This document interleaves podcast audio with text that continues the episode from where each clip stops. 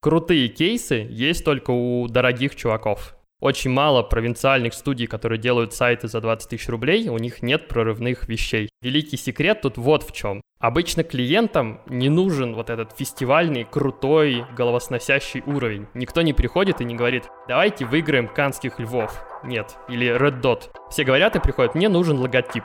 И после того, как ты сделал логотип, ты думаешь, ага, а ведь скоро будет Red Dot в Берлине. Давайте допилим идентику до уровня, что там попробуем что-то выиграть. Привет, я Никита Лакеев. А я Роман Нургалиев. И это подкаст «Дизайн такой». Мы работаем дизайнерами продуктов, и нам нравится говорить о дизайне в сфере IT. Мы общаемся с профессионалами, делимся опытом и историями, и помогаем вам развиваться и создавать лучшие продукты. Подписывайтесь на нас везде, где вы слушаете подкасты. Поехали? Погнали!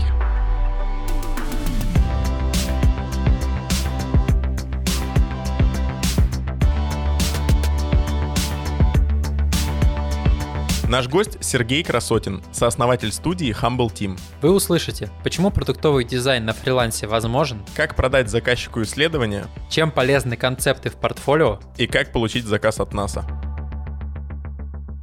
У нас сегодня выпуск про, ну, по большей части про работу на аутсорсе, про то, как Humble Team работает. Но начать мы бы хотели с вопроса такого общего. Вот есть штатный дизайнер в стартапе, либо в какой-то компании, да, а есть работа со студией. Как вот компания может нанять вашу студию и работать с вами. Давай попробуем привести плюсы и минусы каждого подхода. В чем плюсы работы со студией, работы с Humble Team, а в чем плюсы штатного дизайнера? Да, это очевидный вопрос. Он, в принципе, у каждого стартапера точно появляется в момент, когда он начинает искать себе команду, или у большой компании, когда она расширяется. Важно понимать, на мой взгляд, что есть просто как бы два типа аутсорса. Первый, он самый понятный, это когда люди просто режут косты. То есть нанять 10 дизайнеров в Индии или в Польше сильно дешевле, чем в Калифорнии. Это большой тренд enterprise компаний, вот где-то с года с 2018 -го. Ребят, увольняем калифорнийцев, наймем поляков, почему нет? И вы просто режете кост. Аутсорс в этом случае работает хорошо. Но вы не откроете офис в Польше, чтобы там нанять кучу людей. А второй вид аутсорса — это когда вам нужна просто какая-то экспертиза со стороны. Ну, например, вы делаете банковское приложение, и вам нужен чат-помощник, чат-бот, который будет пользователям подсказывать, как правильно копить деньги. У вас никто в команде не делал чат-бота, и вы ищете агентство, которое делало 10 чат-ботов, и они вам просто делают 11, потому что они уже все шишки набили. И такой аутсорс сильно отличается, потому что у вас есть крутая экспертиза, у вас есть какой-то value, и вы берете не стоимостью в 5 долларов в час, а своими знаниями, которые вы, в принципе, ну, как оцените, за столько и продадите. Поэтому есть агентства, которые продают свое время за там 100 долларов в час, 150, и у них даже покупают. А в чем минусы работы с аутсорсом? Мне кажется, это зависит от аутсорса, потому что, ну вот будем говорить про вот этот второй тип, когда вы приходите к кому-то за экспертизой, очевидно, что вы начинаете быть на эту команду подвязаны, то есть у вас внутри никто это не делает. Это большая боль, например, банковских стартапов из Северной Америки, у которых так сделан бэкэнд, то есть они идут за бэкэндом. Например, в Лондоне есть очень много агентств, которые пишут бэкэнды только банковских приложух. Соответственно, их просто, ну, не выгнать потом из продукта, потому что это 25 человек, которые держат в руках 80% всего, что происходит в приложении. Они берут заложники компании. Именно так, и их очень тяжело как бы вымыть из этого процесса. С другой стороны, они все равно знают свое дело, то есть они не берут заложники, а с ними все еще эффективно работать. Ну и плюс, если у вас нет опыта работы с программистами или с дизайнерами, то когда вы наймете аутсорсеров, можно просто, ну, попасть не на тех. То есть вам продажник пообещает одно,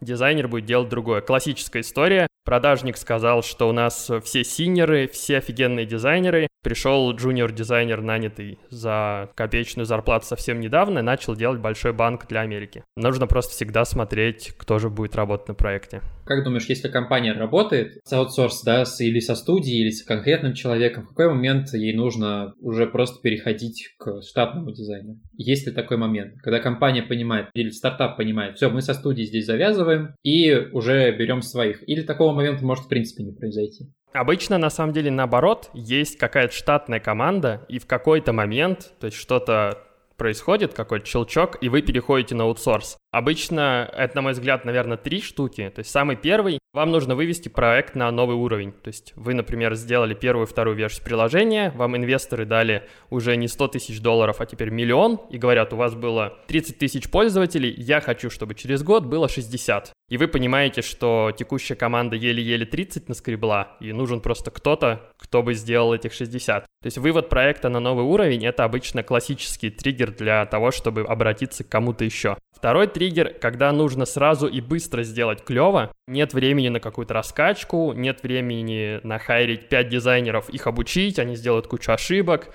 обрастут опытом. Нужно прям завтра. Например, русские банки, когда выходит рейтинг Markswebb, и нам нужно там к сентябрю всех нагнать, обогнать Тиньков, или какие-то отраслевые штуки, или какие-то продажные вещи. Ну, например, B2B стартап пообещал какому-нибудь американскому банку сделать много функционала, и у него есть ровно 6 месяцев. Расширяемость за счет агентств — это классический прием успеть за 6 месяцев, потому что иногда 6 месяцев можно только хайрить дизайнера. Вот, например, мы работаем с человеком из PayPal, они 9 месяцев ищут senior дизайнера. То есть если им нужно было бы сдавать продукт через полгода, они бы даже не наняли никого. Третий пример, такая вишенка на торте, это прокачка своей команды. Есть дизайн команды внутри, вы приходите в крутое агентство, и вам там рассказывают последние ноу-хау, последние методы, делятся кучей клевых штук, и это способ просто прокачать и своих там десятерых человек. Круто, куча аргументов, которых я на самом деле они на поверхности, я про них не думал даже. Но нам это приходится продавать. Человек умеет питчить сам себя. Кстати, к питчу Humble Team и перейдем. Сергей, я почитал ваш блог, статьи интересные, появляется даже желание некоторыми из них делиться и на мысли наводят. Из блога я понял, что вы специализируетесь на работе со стартапами, но расскажи о Humble Team подробнее, чем вы именно занимаетесь, можно через пару каких-то кейсов описать. Мы помогаем запускать и масштабировать мобильные и веб-приложения. Наши типичные клиенты — это стартапы или большая компания, которая запускает просто что-то новое, и ей нужно сделать вот этот рывок, и мы запускаем эту новую штуку с такими фирмами. У нас в сумме 30 человек, у нас только дизайнеры, то есть мы не кодим, мы не делаем каких-то еще там вещей около. У каждого есть фигма, каждый работает в поле,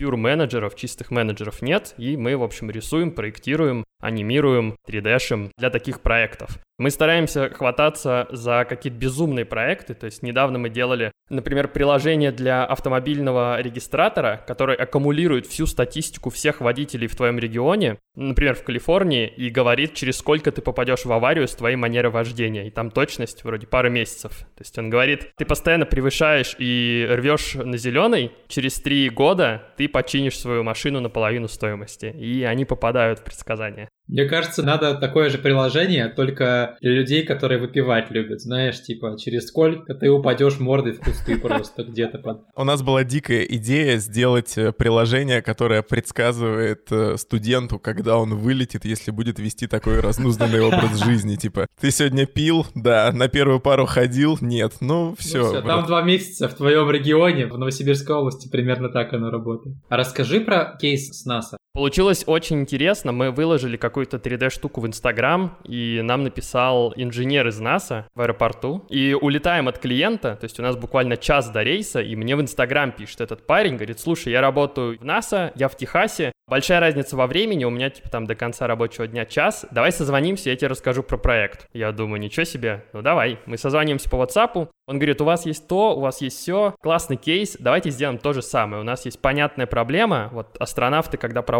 разные эксперименты на космической станции, они сильно ограничены в свободном пространстве, нужно все правильно уложить. И плюс, если ты используешь пространство других стран, например, там России или Европейского агентства, то ты им платишь много денег. Даже просто за нахождение в модуле они платят тысячи долларов за какие-то там считанные минуты. И нам нужна система по организации этого свободного пространства. То есть у нас есть технология, я запускаю кучу штук, и в консоли они показывают, куда в какой там рек, ну вот эти ящички мне идти. Но этим могу пользоваться только я, потому что все это показывается в моей консоли. Нам нужна визуализация и нормальный интерфейс. Вот, это был проект, когда у них есть полностью технология и понятная ниша, и им просто не хватает нормальной визуализации, нормальных паттернов для этого. А вы просто случайно сделали так, что ну, ваша визуализация она подходила. Но там была какая-то штука с 3D очень похожая. На нее этот парень обратил внимание. Я говорю, для того, чтобы визуализировать, нам нужна 3D-модель станции, и мы получили прям кат-чертеж станции. То есть вот в автокаде как все это есть, вот эти куча гигабайт у нас были. Мы его не смогли открыть вообще никак. То есть у нас даже самые крутые 3D-шники с самыми крутыми компами просто не смогли открыть даже файл. В итоге мы купили модель МКС за 20 баксов на стоке, и я ее выслал туда, говорю, слушайте, ну, она же реалистична, похожа на то, что у вас висит в космосе. Они говорят, да. И вот так мы заюзали no-name модель, купленную за 20 долларов на стоке.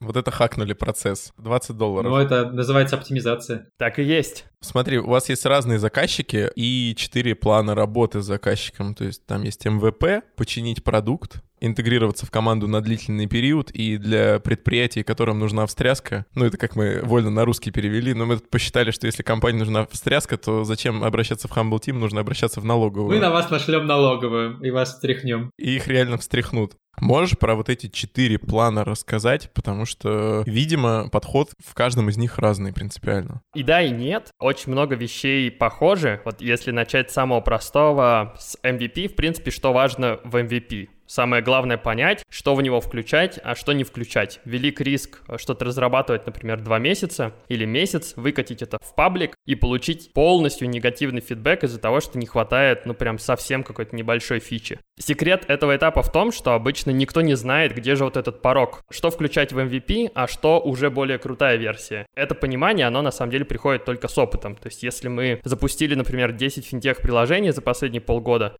то видно, с чем можно запускаться, а с чем нельзя. То есть хороший пример приложения для инвестиций. Казалось бы, зачем в приложении для инвестиций большие educational части, которые рассказывают, как это работает, что тут можно потерять деньги, что это не приумножение средств, а на самом деле более хитрая вещь. Оказалось, что это часть MVP. То есть много продуктов, которые мы запускали, обучение пользователя тому, как в целом это работает, это важная вещь. Если вы запускаете приложение, которое позволяет инвестировать, например, маленькие бизнесы Чехии, и там есть только кнопка «Заинвестировать» и «Снять кэш», то пользователи будут спрашивать, а как это работает? В частности, это связано с тем, что очень много людей просто неквалифицированные инвесторы, особенно после истории с Робингудом. В Revolut теперь уже можно инвестировать.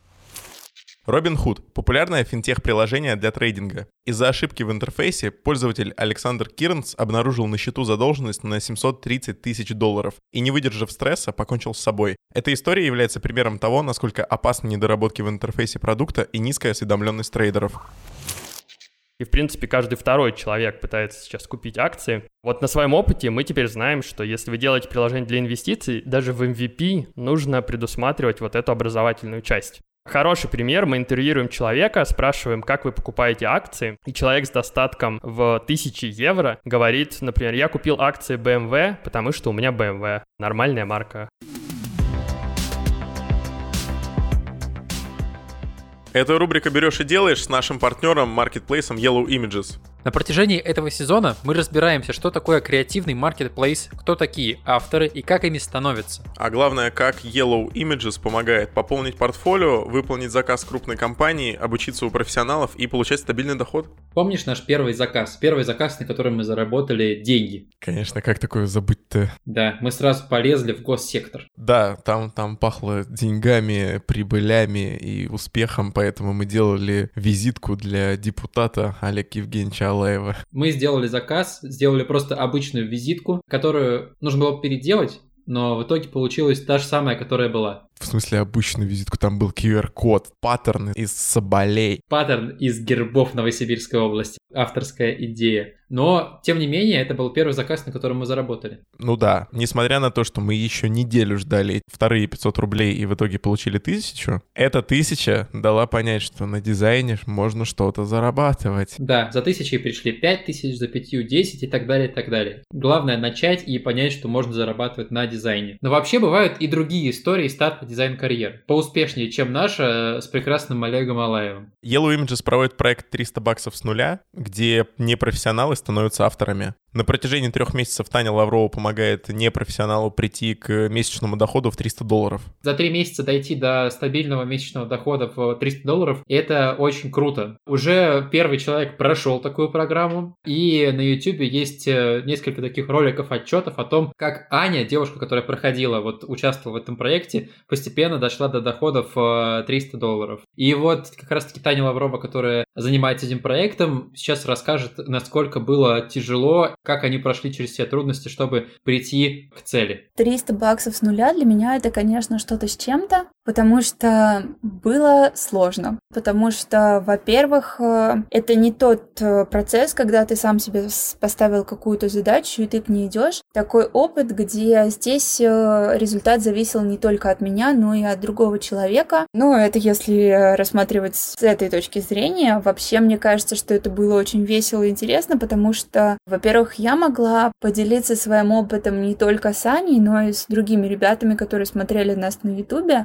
Мы, я думаю, смогли донести, что важно не то, с чем ты пришел, а какой у тебя настрой и что ты готов для этого сделать. У Ани был абсолютно нулевой уровень вообще в фотошопе. Она не представляла, как работает 3D, но за буквально три месяца она достигла хотя бы базовых знаний именно в 3D и довольно-таки хорошего уровня в фотошопе. Так что вначале я объясняла ей каждый инструмент, каждую кнопочку. Спустя месяц она уже сама сидела и собирала работы.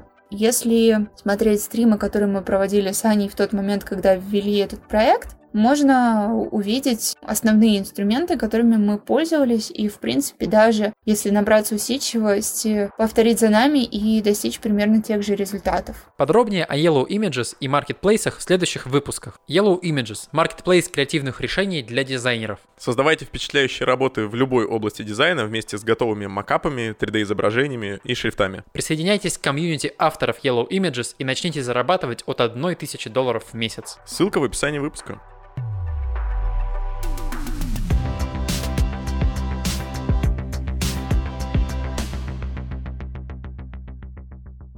Возвращаясь к планам, то есть э, для MVP у вас есть определенные компетенции, и вы, работая с теми или иными стартапами для создания MVP, уже знаете, что включать, что не включать. Если там к починке продуктов и команде на длительный период возвращаться. Если мы чиним продукт, то обычно главное разложить его просто на составные части и понять, что там улучшить, потому что любой digital продукт — это в основном несколько понятных вещей, Первое — это user acquisition, то есть инвесторы требуют больше пользователей, в банке требуют больше клиентов, ну, это просто количество пользователей, которые пришли. Вторая штука — это когда у приложения все хорошо с acquisition, там куча народа, но они ничего не делают. Например, они приходят в банк, они качают приложение, проходят верификацию, но не отправляют деньги, ничего там не хранят, просто им не пользуются. Вот это использование, по-английски называется activation, это вторая вещь. Если это страдает в продукте, то нужно на этом сконцентрироваться и сделать все, чтобы пользователи начали, например, с зарплатной карточки перекидывать деньги вам. Остальные метрики, связанные сугубо с поведением пользователя внутри приложения, у вас может не хватать прибыли, и вам нужно вывести свое приложение на новый уровень в плане прибыли с пользователей. Ну, то есть понятно, пользователи не платят, платят мало, нужно, чтобы платили много. То есть вы по воронке ААА вот этой РР идете, да? Да, это хорошая штука, пиратские метрики, потому что они называются AR. Если я правильно помню, это Acquisition Activation, Retention, Referral и Revenue. Фреймворк AARRR – инструмент, который помогает увеличивать два жизненно важных для продукта показателя – количество активных пользователей и выручку. Альтернативное название – пиратские метрики. Так называют фреймворк за звонкое разбойничье R. Фреймворк состоит из пяти этапов. Acquisition – привлечение, Activation – активация, Retention – удержание, Revenue – желание заплатить и Referral – желание рекомендовать. AARRR. Это основные метрики, в общем-то, любого digital-продукта. И мы берем самую главную и начинаем итерировать, как ее улучшить. Есть если наша цель нагнать 50 тысяч человек э, за год в какой-то веб-сервис, ну давайте посмотрим, как они нагоняются. Из-за того, что мы агентство и мы работали над кучей других продуктов, можно использовать просто другие сферы. Типичный пример, мы сейчас работаем над финтех-продуктом, который позволяет платить вовремя ренту, то есть аренду в Северной Америке. И мы в приложение вставили игру, потому что вот 4 года назад мы делали маленькие такие аркады с одним из стартапов. И они очень хорошо повысили retention. Люди возвращаются в эти игры и ну, буквально в метро там играют. И мы в приложение вставили игру, где нужно копить монетки, и их можно обменивать на маленькие бонусы у своего лендлорда. Я поиграл в игру там 5 часов, спустился на первый этаж, в кафе купил себе кофе бесплатно. И вот если бы мы игры не делали, мы бы, наверное, до такого не додумались. Я встретился с игрой в приложении Ростелекома и не понял, зачем она, потому что бонусов она мне не давала.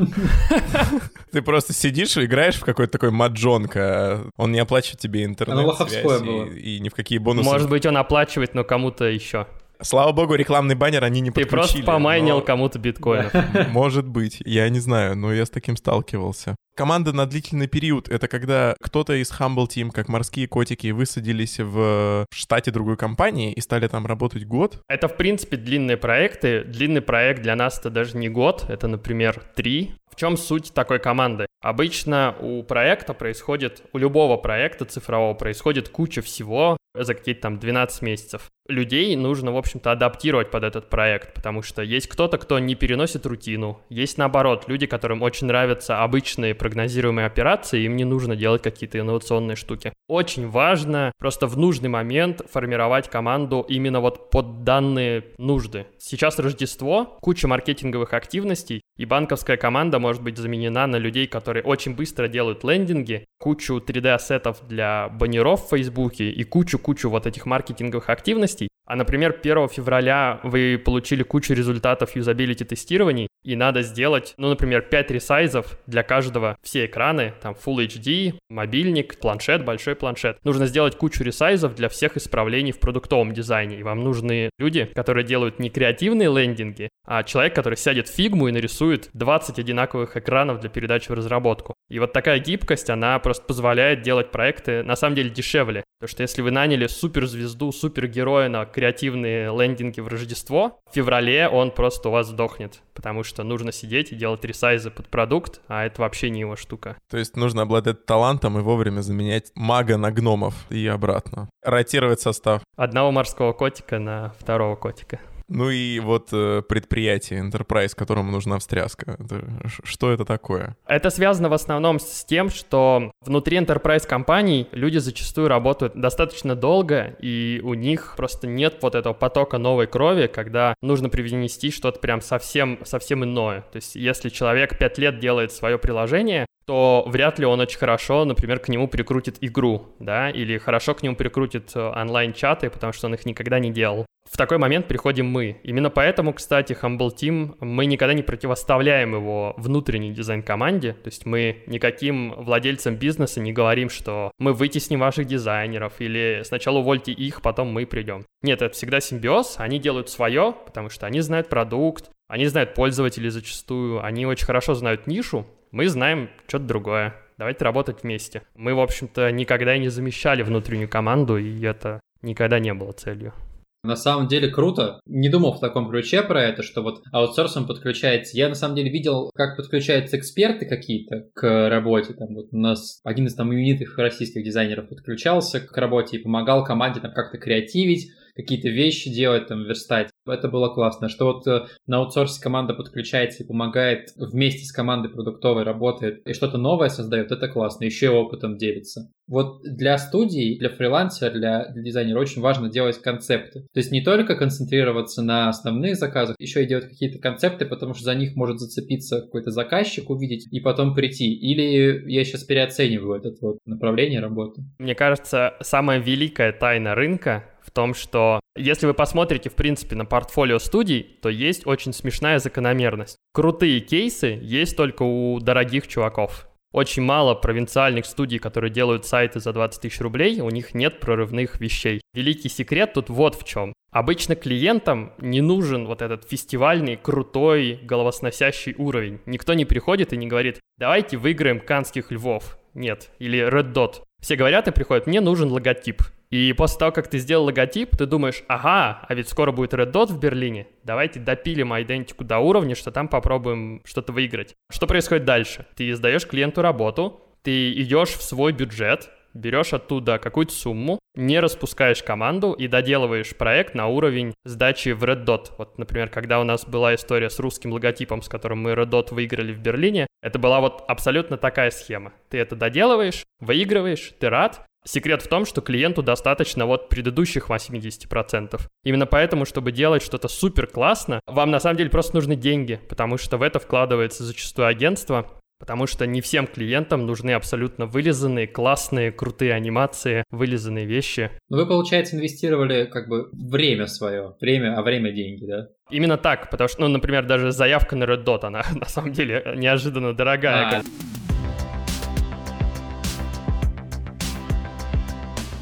Переходим э, больше вот уже к процессам. Расскажи про ваш рабочий процесс. С чего вы начинаете реализацию проекта, вот с каких этапов, и как вообще там общаетесь с заказчиком? Тут нет какой-то золотой пули и одинакового процесса для всех компаний, потому что если приходит, например, Accenture и говорит, давайте два года делать много-много софта для компании, которая выдает визы, например, в Северной Африке, это один процесс. Другая крайность. У меня есть 10 тысяч долларов, давайте за три недели что успеем сделать, то успеем сделать. Это другие процессы. Ключевая, наверное, штука тут — это взаимодействие с заказчиком, мы стараемся всегда супер плотно работать с тем, кто нам, в общем-то, обратился за помощью. Мы созваниваемся каждый день, каждое утро, каждый вечер. У меня лично, не знаю, 20 Slack-групп находится, потому что я вот в 20 проектах участвую, и у меня 20 команд, собственно. Плюсов тут на самом деле много, потому что вы тогда часть команды, вас все знают, вы всех знаете. Можно легко написать кому угодно и быстро решить вопрос. Если в команде клиента 40 человек, то не нужно по цепочке идти куда-то там далеко, чтобы поменять иконку. Можно в Slack написать разработчику, и он знает, что Сергей Красотин, он из Humble Team. Фигни не посоветует. И быстро что-то зафиксить. Такой принцип «все знают всех» супер помогает, потому что менеджер проекта может уйти в отпуск, еще что-то случится, но вы все на одной волне, все знают, куда вы идете. Очевидный минус — это серьезная нагрузка на софт-скиллы, то есть у вас не получается взять задачу в понедельник, ото всех закрыться и в пятницу отдать задачу. Нет, нужно в понедельник созвониться, во вторник рассказать прогресс, в среду вы узнали, что делаете все не то, потому что пришел фидбэк от пользователей, в четверг начать заново, и там в пятницу отдать это куда-то дальше в разработку. В принципе, мы стараемся построить свой процесс работы так, что нужно постоянно общаться с людьми, быть проактивными и просто защищать свою позицию не в формате там «я взял, вы мне дали, до свидания, вернемся через неделю».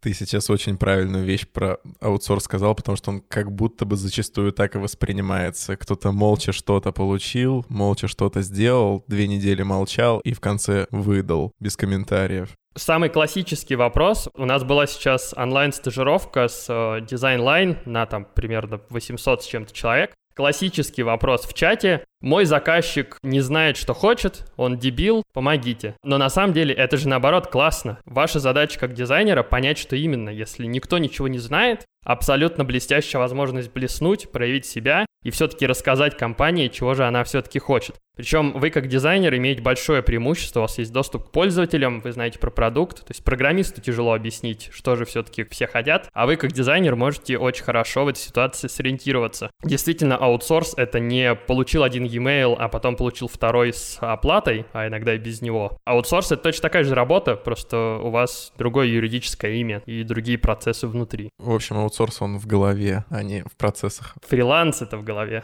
А, фриланс — это в голове, окей. Про процессы с заказчиком поговорили, а про процессы внутри Humble Team еще пока нет. У вас 30 дизайнеров, я так понимаю. Из того, что я уже услышал, вы делаете и дизайн, и что-то вроде аудита и консалтинга, потому что ну, на основе его вы предлагаете свои решения. Как вы взаимодействуете между собой? У вас 30, у вас целая маленькая коммуна. Вы могли бы уехать в деревню в Новой Зеландии и жить там, и делать дизайн и быть, наверное, даже в тройке по населению исландских деревень.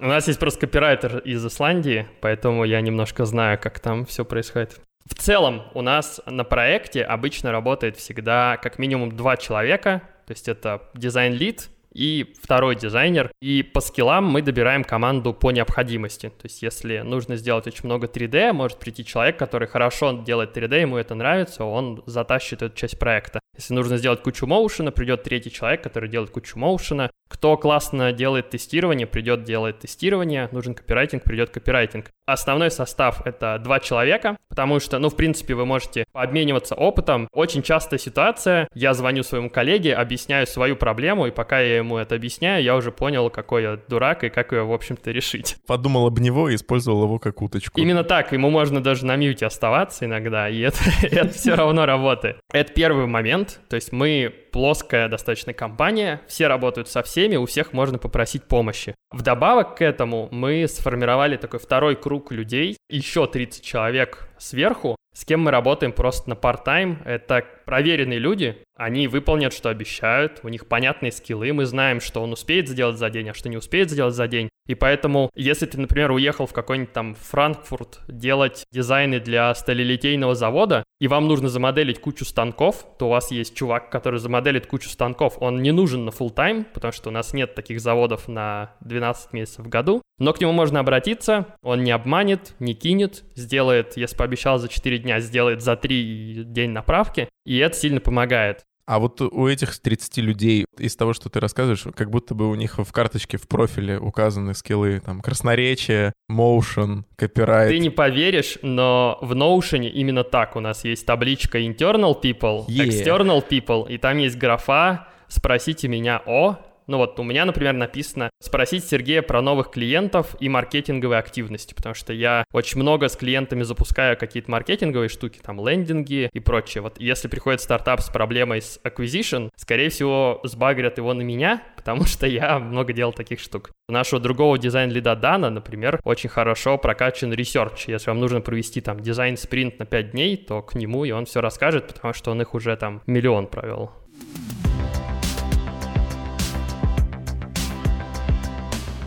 Про исследования как раз. Как проводить, продавать исследования. Потому что вот какой, ты сказал про частый вопрос в чате, у нас тоже есть частый вопрос в чате. Как этим клиентам чертовым продать исследования? Не хотят они их проводить. Ну, они считают, что это не нужно, а мы... Они просто дизайн заказывают. Они не хотят исследовать.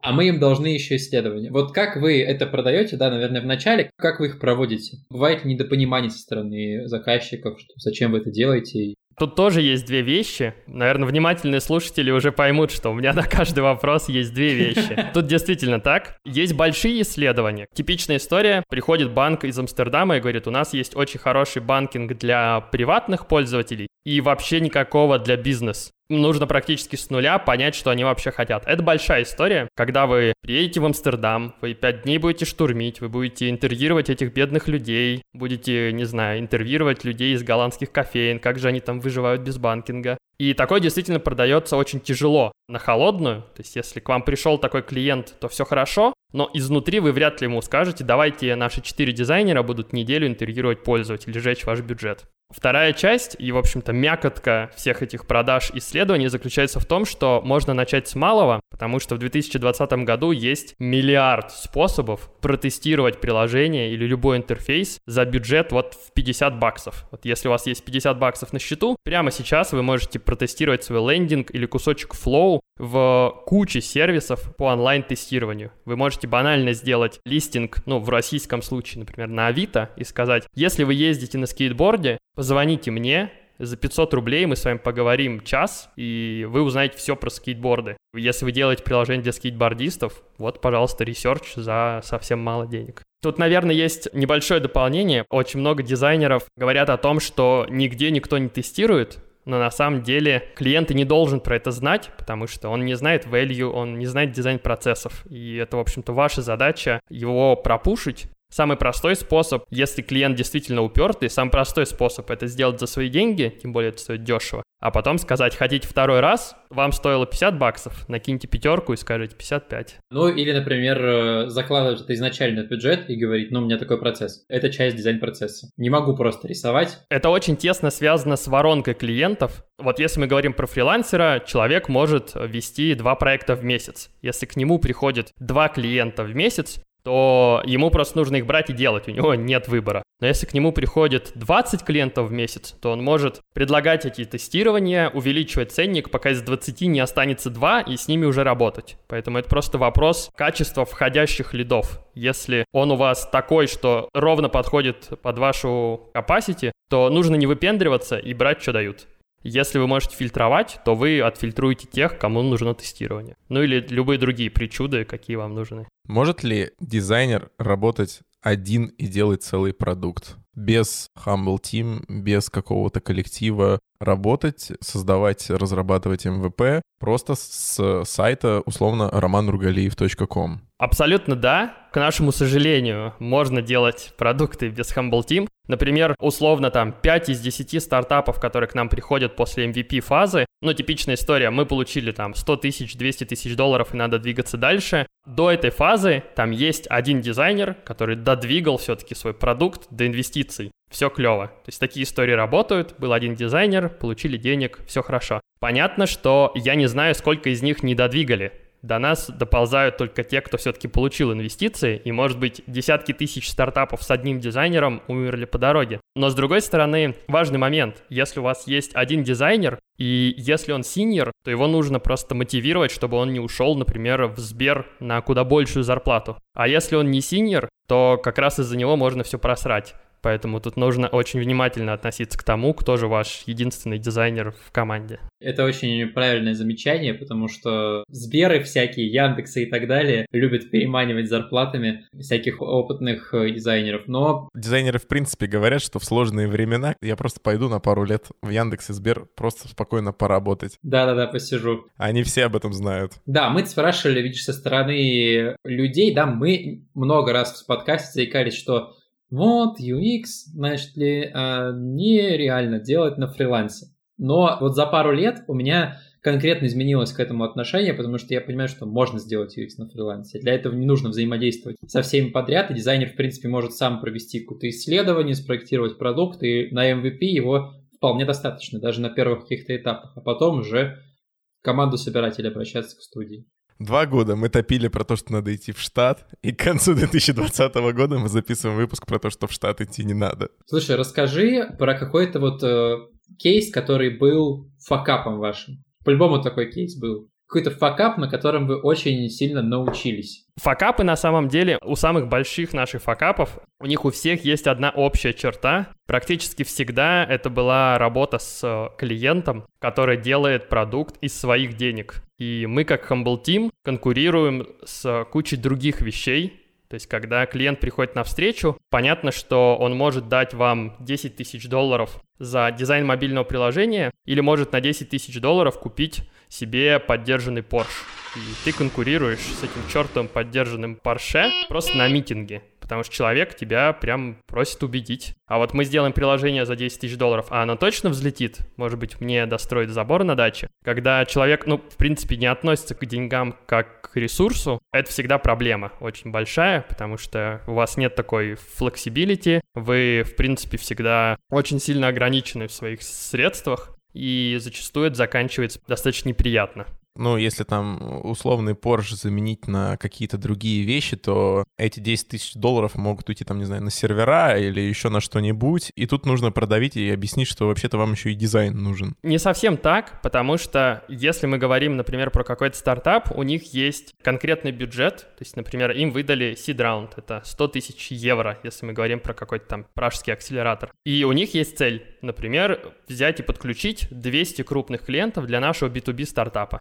Эти 100 тысяч вы можете распределить по-разному. Можно взять на 70 тысяч программистов, на 30 дизайнеров. Ну, дизайнеры что-то пообещают. Можно чуть-чуть зааджастить все это, и программисты возьмут там 60, а мы, как дизайнеры, 40, и что-то получится. Но стартап не может сказать, слушайте, ребят, я беру 100 тысяч, я вообще ничего не буду делать, а я уезжаю в Грецию на год. Вот такие ситуации исключены. Когда это все-таки небольшой стартап с человеком, который, ну, очевидно, платит из своего кармана, вот таких конкурирующих вещей добавляется сильно больше. И в этом нет ничего плохого, потому что если у меня в кармане 100 тысяч евро, неизвестно, если бы я сам в Грецию не уехал, но рабочему процессу это, очевидно, мешает. Как с этим работать? Э, отказываться от работы с этими заказчиками или говорить ему, ну вот мы тебе сможем дать за эти деньги только вот столько, а ты с этим как хочешь, так и работай? Мы на самом деле всегда работаем по time and material, потому что скоуп в дизайне никогда не удается зафиксировать. Любая работа за фикс прайс, не у нас, а у наших коллег, это история из разряда «никогда такого не было, и вот опять мы не уложились в срок». Поэтому мы работаем по time and material, и по сути мы просто говорим, что если у вас есть бюджет на два месяца, мы можем два месяца с вами проработать. В восьми случаях из десяти мы успеем запустить, например, MVP. У нас был случай, когда мы запускали за три месяца, и был один случай, когда звезды сошлись, и мы запустили за три недели. От вас зависит, если все срастется, потому что мы ни в коем случае не можем взять на себя 100% за продукт, иначе мы бы его сами запустили. Но и не отчуждаем ответственность, потому что ну, дизайн все-таки на нас, и деливери на нас, и мы не говорим, что вот просто купим три месяца и ничего не произойдет. Нет. С нашей стороны есть кейсы, и мы говорим, что типичной ситуации, если вы нам дадите два месяца, скорее всего, мы сделаем то-то, то-то, то, потому что прошлые три года у нас это получалось. Я хочу подтвердить, что да, проектная деятельность и вот эти гонорары, если их пересчитывать, всегда приводит к тому, что это было в убыток. Либо люди перерабатывают. Мы с Никитой можем вспомнить свои такие совместные какие-то работы, всегда в минус. Есть большое исключение из таких историй. Это очень понятный и легко отчуждаемый продукт. Например, это pitch, pitch deck, презентация для стартапов. У них у всех одинаковая структура. Более того, ну вот мы ходим на питчи с нашими клиентами, и мы знаем уже топ-100, наверное, дурацких вопросов, которые там задают, начиная от «Вы единственный фаундер, что же случится, если вас собьет автобус?» И это нужно написать в питч-дек, потому что такие вопросы действительно задают. И это понятный конечный продукт. То есть если я сяду с дизайнером в понедельник, в пятницу я выдам питч-дек, который 9 из 10 кейсов просто закроет. И это очень маленький гранулярный объем работы, это 5 дней. Вот, но ни в коем случае нельзя говорить, что мы за год, например, сделаем классное приложение. Как раз та экспертиза одна из тех э, частей, которые вы продаете. Давай переходим от факапов к успешному кейсу. Чем гордишься? Как сказал бы наш общий преподаватель с уроков технологий с Никитой, за что гордяк берет? У нас есть, ну, такая беда среди всех крутых кейсов, про них очень мало что-то можно рассказать. То есть, например, про наш стартап, который мы запускали вот прям с нуля, с нуля, с нуля. Буквально неделю назад написал Bloomberg, и мы все просто отметили это шампанским, мне кажется. Но, опять-таки, называть это стартап нельзя, но вот своим детям я потом расскажу, что а вот в 2020-м, знаете ли, попали в прессу. Из каких-то больших историй НАСА, мне кажется, очень классный кейс, потому что они обратились э, совершенно неожиданно, но при этом каждый кейс, мне кажется, он всем нравится совершенно по-разному. Меня очень сильно прут MVP истории. Мне очень нравится, когда приходит стартапер и говорит, у нас 5000 долларов, давайте подумаем, что сделать. Мы с ним работаем, и все это заканчивается, например, им выдали полтора миллиона долларов, у вас там 30 тысяч пользователей в приложении, и вы выводите его на другой уровень. Это, кстати, обычный момент, когда я могу отключиться, и другой дизайн-лид придет на проект, потому что его прут такие проекты долгие, а меня уже чуть меньше. Мы просто меняемся, и все дальше работает эффективно. Есть, наоборот, история. У нас есть в команде человек, который работает на enterprise продуктах. Вот его плюс, то, что его супер перло, он говорит, в конце года, прикинь, мы сделали 160 одинаковых страниц для одного клиента, банк, всяких разных банковских и прочих. Они все супер консистентные, там везде все выровнено. Класс, 160 штук. Меня это совершенно бы не перло, но человек с таким огнем в глазах об этом рассказывал, что прям зависть берет. В общем, у каждого в вашей студии свой какой-то успешный кейс. Каждого гордяк берет что-то свое. Тут нельзя что-то общее выделить. Ну, кроме Блумберга и НАСА. Именно так. То есть меня могут переть какие-то статьи, когда TechCrunch пишет, ох, запустился классный финтех-стартап, и ты видишь прям свои скрины. Вот они у меня в фигме, а вот в TechCrunch висят. А кого-то прут, ну, даже банально лайки в Инстаграм. Кто-то выложил кейс и говорит, слушай, 20 человек за одну секунду посмотрело и сохранило себе в закладке. Вау. Хотя, ну вот, я думаю, что лайки да лайки.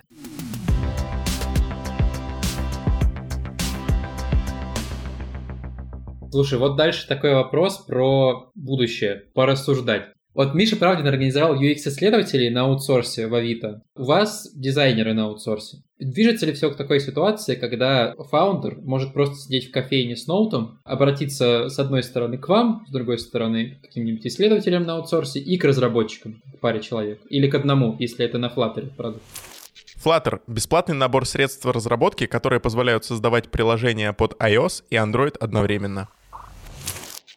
И все. И своей команды у него нету, он раскинул деньги так по каким-то студиям и создает стартап. Это уже вот тот мир, в котором мы сейчас живем, или мы к этому еще двигаемся? Мне кажется, это сильно зависит от фаундера. Самый хороший пример такой зависимости от фаундера. Мы делали один стартап по кибербезопасности, то есть они в США, например, защищают выборы в каких-то округах или защищают, например, связь для скорой помощи.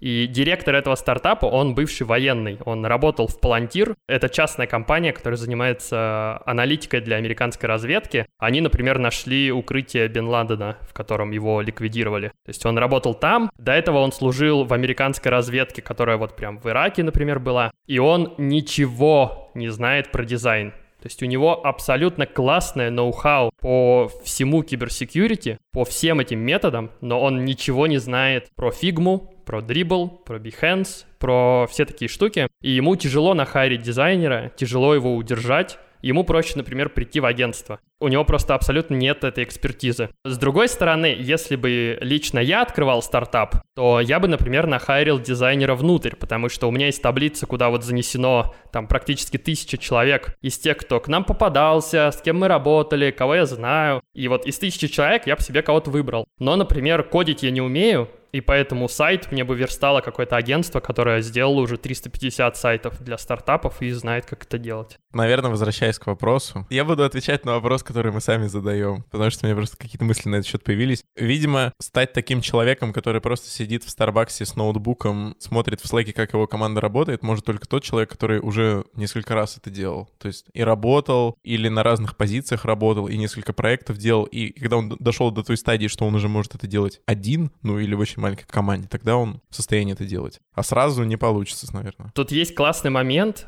Есть такая пословица про дом. Если ты сам строишь дом, то первый надо сжечь, второй отдать друзьям, а в третьем жить. И со стартапами точно такая же история, потому что перед Humble Team я пробовал много штук. Например, мы пробовали делать site builder. Это не взлетело, все деньги потрачены абсолютно в трубу. Я гоняюсь на моцике по треку, и мы пробовали делать стартап для мотоциклетных гонщиков. Ничего не взлетело, деньги потрачены в трубу. И, например, если бы на это была поставлена вся моя жизнь, я был бы в глубокой депрессии уже два раза. Примерно точно так же, как и со строительством. Если у вас куча аутсорсеров, и вы ничего не знаете, скорее всего, вы переплатите или что-то не доделаете. А если у вас есть минимальный уровень знаний в сфере, то риск того, что вы где-то облажаетесь, сильно меньше. То есть к вам не придет дизайн-агентство, которое просто очень умно вам продалось, а джуниор-дизайнер вам будет делать MVP, за которое вы хотите получить 100 тысяч долларов. Тут даже добавить, мне кажется, нечего. Все сказано. Слушай, у нас э, в конце выпуска есть рубрика «Прямая речь». Я думаю, тебе есть что сказать. Я думаю, у тебя есть какая-то мысль, которую ты можешь сказать, в том числе в русское, в русскоговорящее комьюнити, потому что у тебя такая история успеха, очень крутая. Я на самом деле очень рад, что мы тебя пригласили, и люди тебя услышали, услышали историю вот Humble Team, потому что в России Humble Team у меня не на слуху было, и я думаю, что много кто не слышал, сейчас услышит, это классно.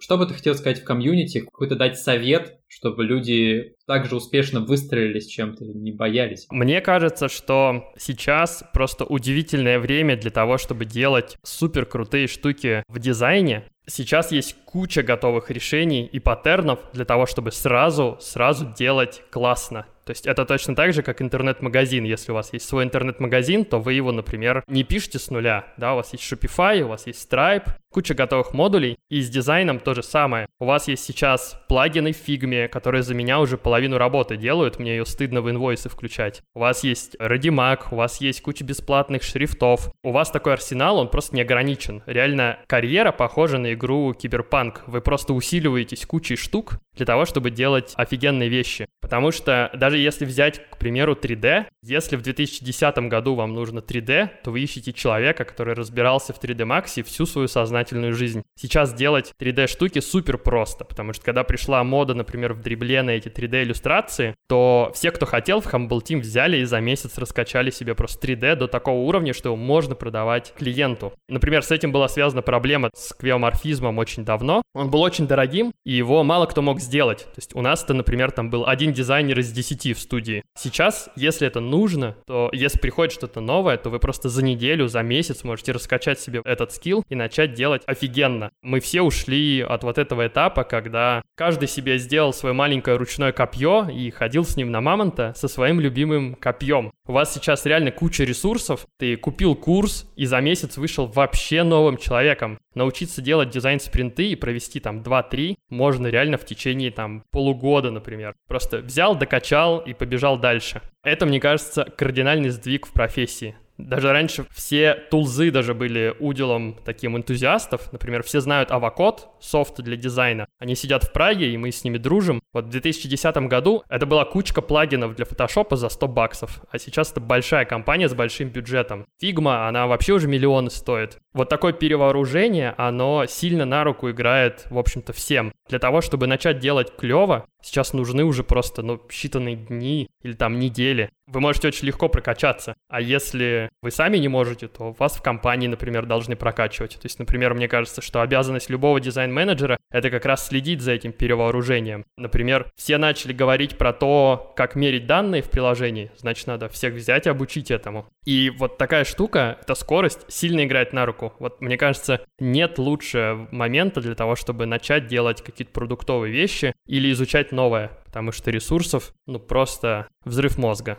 Наверное, вишенкой на торте всех этих штук для тех, кто работает на аутсорсе или работает на фрилансе. Мне кажется, второй сдвиг вообще в индустрии, и я в него стопроцентно верю. Вот я готов поставить практически все, что у меня есть, на то, что в 2022 году индустрия будет выглядеть примерно так же, как выглядит сейчас владение машиной. Ей невозможно пользоваться в центре, и все используют каршеринг потому что shared экономика — это, в принципе, классная штука. И любое агентство — это хороший пример такой shared э, экономики, правильно? То есть мы владеем часами людей, у нас 30 человек, умножить на 100 часов, вот у нас сколько? 3000 часов. Мы ими можем поделиться, мы издержки берем на себя, потому что если человек заболел, отвалился, у него нет настроения, он не может, то такую машину из каршеринга обслуживаем, в общем-то, мы. Там дизайнер сломался или пропал, это наша проблема. Даже удаленка, в принципе, у нас нет запросов, например, приедьте к нам в офис и поработайте за 2020 год, все работают удаленно. Вот такой сдвиг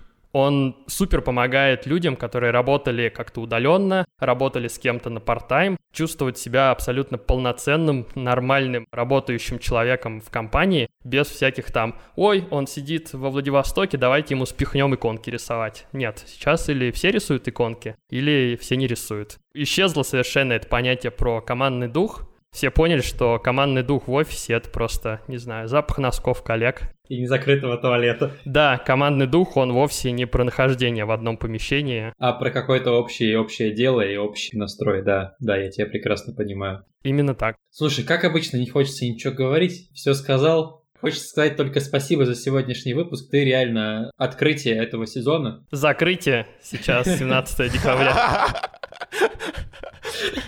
Слушай, спасибо тебе за этот выпуск, спасибо, что пришел к нам э, в гости.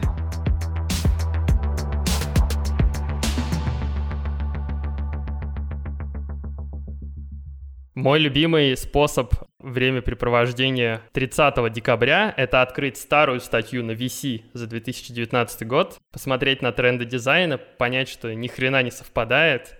Вау! Вот это взрыв в индустрии. И, в общем, подумать, что же будет дальше.